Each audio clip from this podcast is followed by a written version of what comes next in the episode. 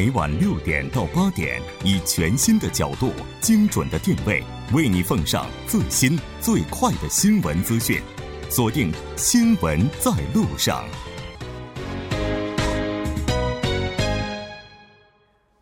好了，欢迎回来，了解最新热点焦点，锁定调频 一零点三 新闻在路上，广告过后马上回来。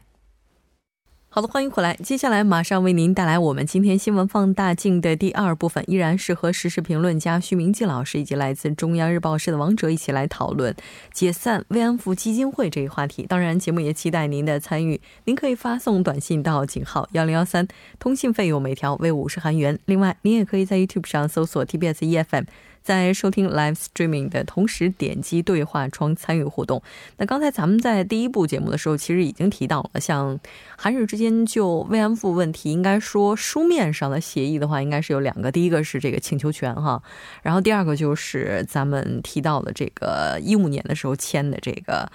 韩日慰安妇协议哈。那其实在十五年签的时候，日方认为是已经双方达成了这个最终不可逆的一个协议，那韩方作为国际社会的这个一员哈，那日方在日方看来他们就觉得很委屈，觉得你韩方不太负责任，咱们已经说了最终不可逆了，然后你们又开始再往回翻。那我不知道这个两位在看待这样一个双方之间的立场差的时候哈，就觉得他们这个说法是不是站得住脚？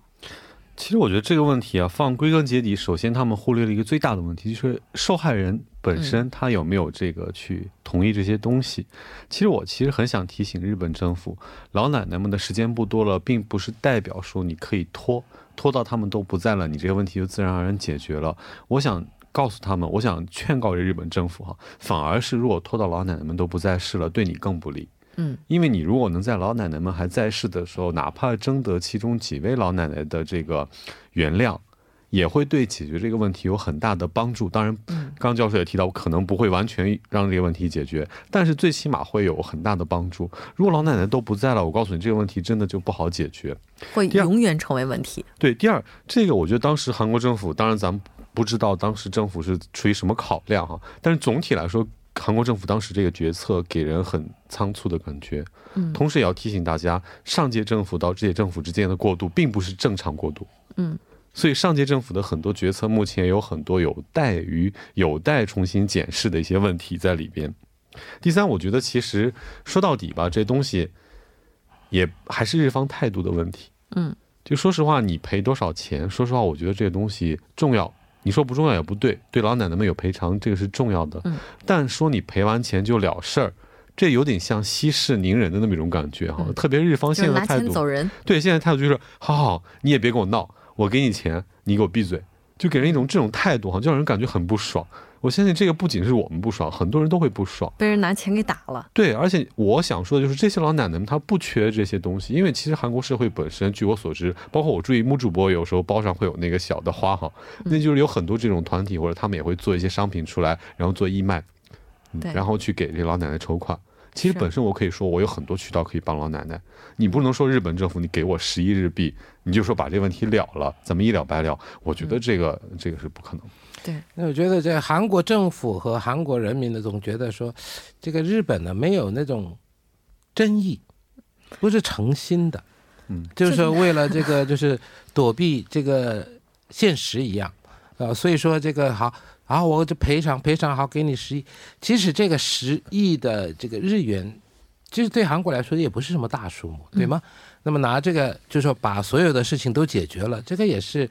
呃，也也是不太合理的事情。当然，这韩国是希望真诚的道歉，对、嗯。而且呢，你的首相出面正式的道歉，嗯、然后呢，你要你要道歉也是你要有诚意的道歉，不是说是。当然，过去也有日本首相也有道歉过过去，但是呢，都没有真真诚，就是说好了好了好了，我道歉了，我错了，好像就给我们的感觉是这样啊。所以说，你要这个。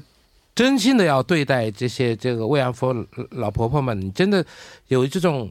对他们呢，就是一种抱歉的心理。然后呢，怎么样拿出你的真心、诚意的来对待他们？这样的话呢，说不定这些老奶奶啊还会给你点个头。不然的话，一直这样下去啊，看谁硬的话呢，那么这个还有刚才说了，如果说这些老太太都过世了，那么这个问题有他们的 子, 子孙也在，然后其他的这个韩国民众也在，那么这样的话呢，这个事情啊可能会变得更大也不一定、嗯、啊，所以说呢，刚才王记者说得很好，趁着这些老婆婆还有部分在世的时候呢、嗯、啊，赶快妥善的啊能解决这个问题。其实这个事情应该说韩日之间都有自己的立场，对，我觉得这也是问题核心之一。对，因为其实说到道歉，我们最近不陌生哈，很多道歉，而且这些道歉是不是有诚意、嗯、我相信，我想到中国有句话叫做群众的眼睛是雪亮的，你道完歉，你是不是有诚意的道歉、嗯、我相信大家心里都会有一个自己的评判哈。嗯，但为什么说这是核心呢？我觉得目前来说，日方和咱们其他的受害方啊，期待的东西不一样。嗯，我们其实期待的并不是说你给我钱赔偿，我期待的是你态度真诚的道歉，但就目前来看，日方期待的是一纸协议，他更想去要这个协议，就说把这个事儿了了，我们签一个协议书。所以从这个期待的这个东西就不一样的话，你谈出来的结果，我觉得肯定也是谈不拢。对对对，过去就是首相说道歉了，但是呢，之后的一些表态啊、呃、态度、行动，这个跟过去这这个道歉的时候的这个情况完全不一样。那么这样的话，大家又会想了，那么你那时候道歉，这是虚心假意的。对，但可能在日方看来哈，他们也有可能说，我都已经道歉了呀，你们怎么揪着这问题反反复复不放啊？然后他们可能也会有这样的一种心理，包括这次就是韩国，然后他就决定解散这个基金会。那我们看到日本的话，他反应真的特别的大啊，就是在自己的各个驻外使馆主页上就贴出来啊，就是说这样的一个事情。那这个好像给人的感觉是，韩国特别不遵守国际协议。当然你你看哪个角度对吗、嗯、是啊，你这个是国际协议，两个国家是正式签的嘛、嗯、对啊，所以说也也有部分人士呢会觉得说是、啊、违反了国际协议。可问题是呢，我们要看看为什么会出要到了这种地步啊，就是说你为什么说是这个我们要这个废除，为什么要取消这个呢？你要想想看，这个到现在过程是不是正当的？那么在这方面呢，韩国方面是有话说的啊，所以说这个当然这个国际性的协议呢，都不能轻易的给它给它破坏掉，但是呢，你要看它是怎么样一个过程过来，是不是一个不合理、不公平的这种情况。嗯、对。那么在这种情况下呢，我觉得是也有情有可原的。对。对，你说撕毁协议影不影响国际形象？我觉得得看，也确实教授说的，得看你撕什么协议。嗯。其实我倒觉得这样这种不公平的协议的话，我觉得撕了倒是反而显示说韩国政府是更加有一种大大国的责任在里边哈。嗯。那第二，为什么日本反应这么强烈？我觉得安倍政府其实做他把这个东西，特别是在当时签完之后，嗯，肯定在日本国内做了他的政绩，然后大肆宣扬。嗯，就是我把这事儿给了了、嗯、对，然后结果到现在大家发现不是那么回事，他自己肯定面对这个民意的压力哈。 嗯, 嗯，是的，这我觉得日本的话，咱们其实节目当中也讨论过，就是说对慰安妇这个事儿反应这么大，是因为这个劳工的案子在韩国大法院不也判下来了吗？嗯，然后判这个新新新日铁什么的，就啊，对对对，嗯、呃，判这个公司要赔偿。就接下来的话，这个基金会一解散的话，这个案件的进展是不是也会受到影响呢？哦、呃，其实首先来说，这两样如果说直接上法律上或者判决上的影响的话，应该是不会大。嗯，但是这个民心民意方面的影响，我相信会很大。而且特别是韩国政府的态度，我相信在很大程度上也会影响到韩国的这个大法院的一些判决哈。嗯。但其实反过来说，为什么日方会担心这些判决？就是因为说这些判决里面，我们看到特别是有些判决包括了对受害者子女或者受害者后代的一个赔偿。他们日方肯定会担心，如果一旦这个开了先河，以后他要赔的东西没完没了。嗯，还有这个是因为在韩国国内判的，日本没有嘛，啊，所以说这个问题呢还要到日本去。那么日本呢，那么肯定不会不会说是好，那么你们韩国判判的对，我会跟着走，也不可能这个，对吧？嗯、啊，还有一个问题就是说，慰安妇的刚才说的那个十亿跟这个劳工这个问题是另外一回事情。对吗？那么另外一回事情的话呢，那么这个呢，你要叫那个日本的那个新日铁也好，什么也好，那么公司在赔，这是用他们公司这个如果有有那个传统性一直下来的话，咱们公司肯定要赔。但是这个呢，日本里面呢，好像您过去在日本提提起诉讼的时候呢，也都失败了。嗯，所以说这个呢，当然会有影响，而且呢，现在已经进行好几十起的现在在在等待判决的这种情况下，当然会有影响。但是呢，这个也是一样，嗯，公说公有理，婆说婆有理，日本主张这样，韩国主张这样，所以说到底是这个能不能达成最终的双方的协议呢？嗯、这个还是需要很长很长的一段路要走了。而且目前的话，确实已经影响到了韩日关系的发展哈。当然，这还需要双方共同的去寻找答案。非常感谢两位嘉宾，那我们下期再见。谢谢大家，再见。接下来关注一下这一时段的路况、交通以及天气信息。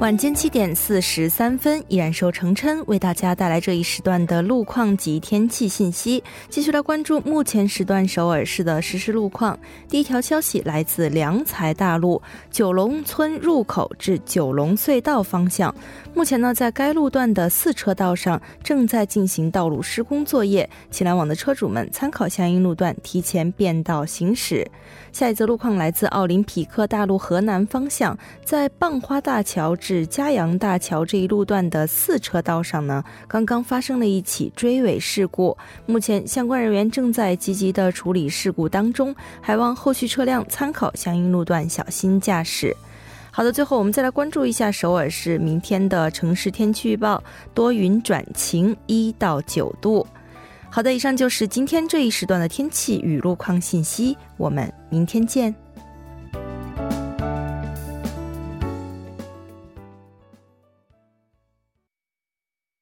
안녕하세요. 저는 제주도에 거주하는 서른네 살 정우경이라고 합니다. 네, 안녕하십니까. 여기 저는 경기도에 사는 서른두 살. 大家好，我叫金爱莲，来韩国已经七年。嗨，大家好，我是在韩国学习的中国留学生。 关注民生，倾听民意，民生零距离。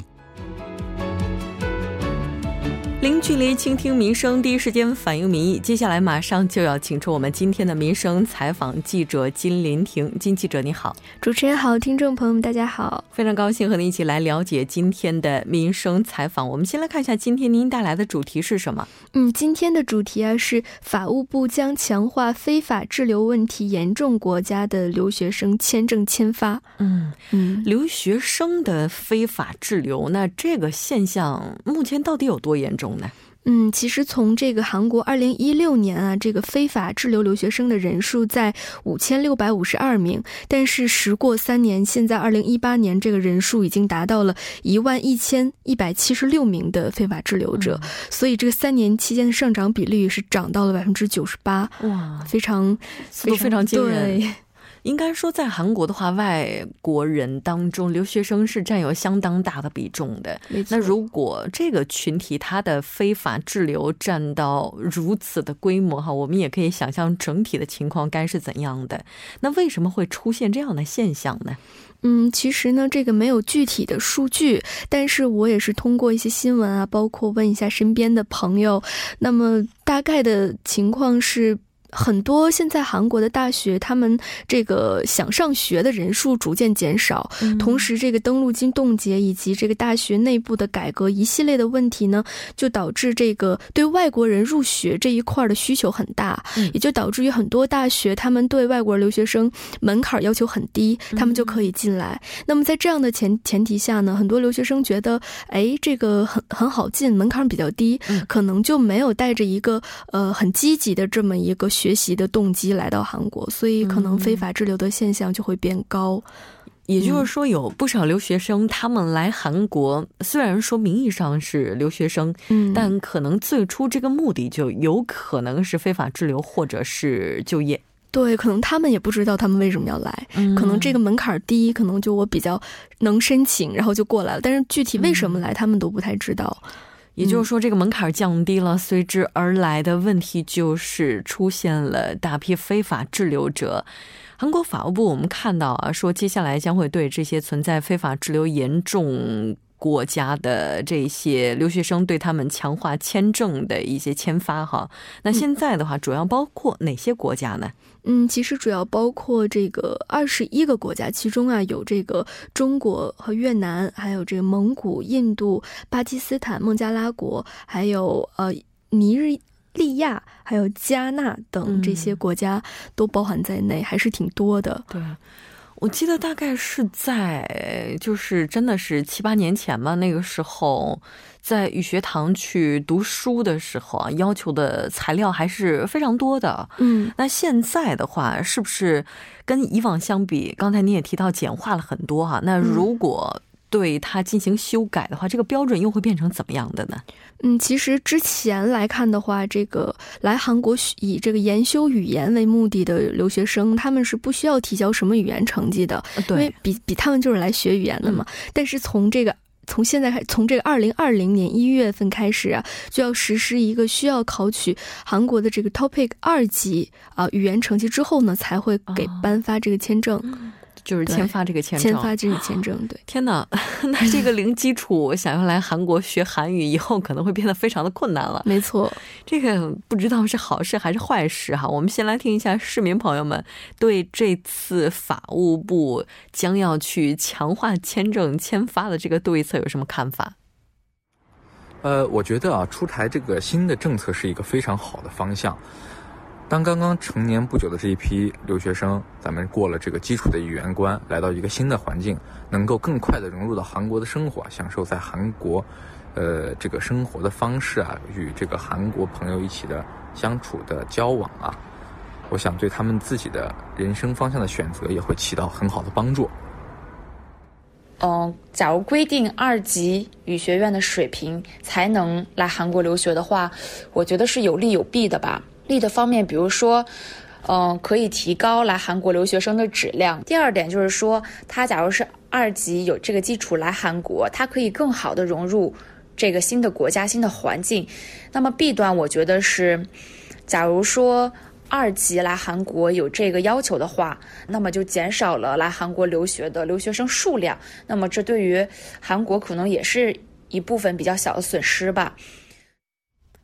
其实我觉得这两位提到的都非常的有道有道理哈、嗯，我可能更同意这位女性受访者她的发言，嗯，因为她当然会有效的去筛掉一些目的不单纯的留学生，对，能够帮助大家更有效的去融入这个环境。但可能因为我本人是从零开始在韩国学的韩语，嗯、我有的时候在想，那如果要是基础的这些发音呢、啊，包括一些这个日常的对话。然后是在中国国内学的，哎，这基础咱们会不会打歪了呀？对，而且很多朋友可能会因为我需要在国内先先学一段韩语，再来韩国，就这个双重这个学习的状态，可能也会降低很多朋友来韩国学习的这个热情。嗯，对，而且二级的话，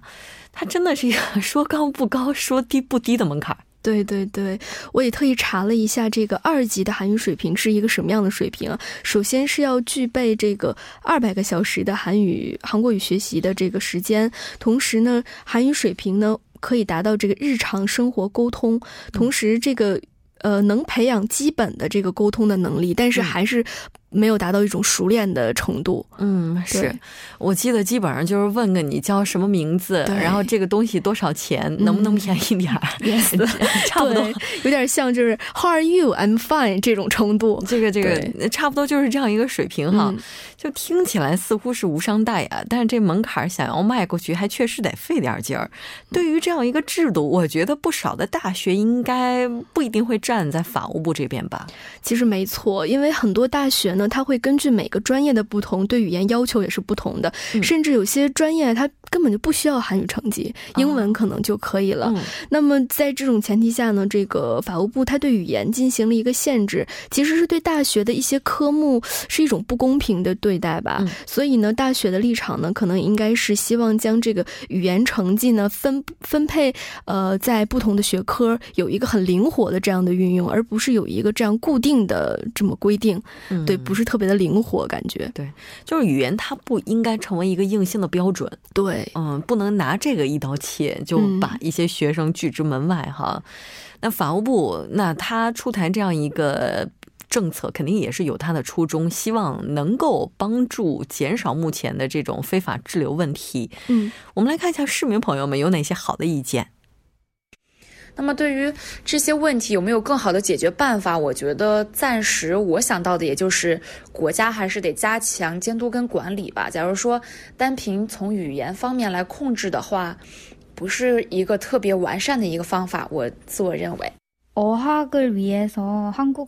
对于来韩国学韩语留学的学生来说，比起对韩语成绩的要求，通过了解留学者的入国动机、明确学业计划以及身份等，可能也是办理签证的关键。因此，了解外国人入国的明确身份和动机，应该才是减少非法滞留的重点。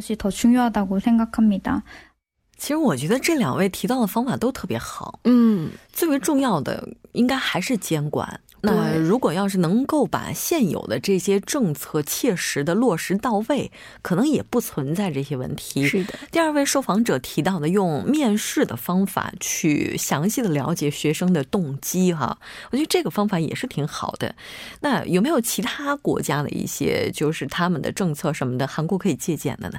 嗯，其实呢，在日本的一些学校呢，他们接收留学生的方式呢，是要求对方提供这个银行的账户流水和这个存折的复印件，以及新的财产证明的这个材料。有了这些材料之后，才可以入境。否则是不给予颁发这样的证明的。对，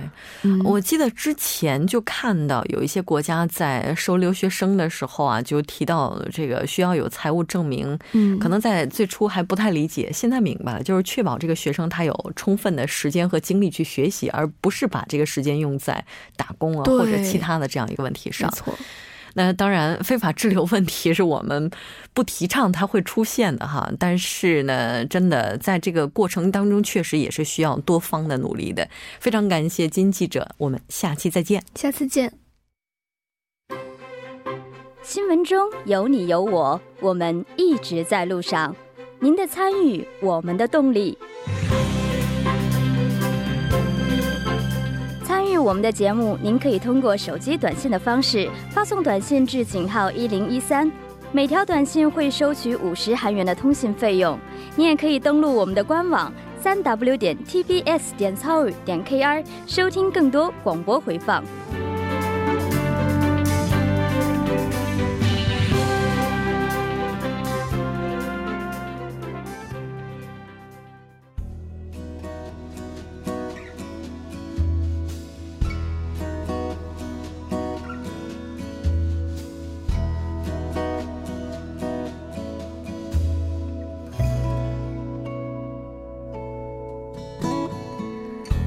根据韩国气象厅的报道，截止到目前，韩国的白领岛以及延平岛，包括首都圈在内的一些地区已经观测到了沙尘暴。预计明天下午开始，空气质量会逐渐好转。那在这之前，对于免疫力比较低的朋友，建议您在外出的时候一定要佩戴口罩。在选择口罩的时候呢，也建议您一定要看好建议使用医药外品的保健用口罩，可以选择包装纸上标注有医药外品和 K F 这样的一些标志。那当然，如果可以的话，当然在这一期间尽量的减少出行是最为安全的。如果要是决定外出的话，当然还是要做好全方位的防护工作。那当然我们也希望这一轮的雾霾能够尽早的过去，接下来的话各个国家之间的合作也能够加速推进。节目就是这些了，制作人范秀敏，作家金勇隐月，感谢您的收听，我们明晚同一时间依然陪您在路上，我是木真。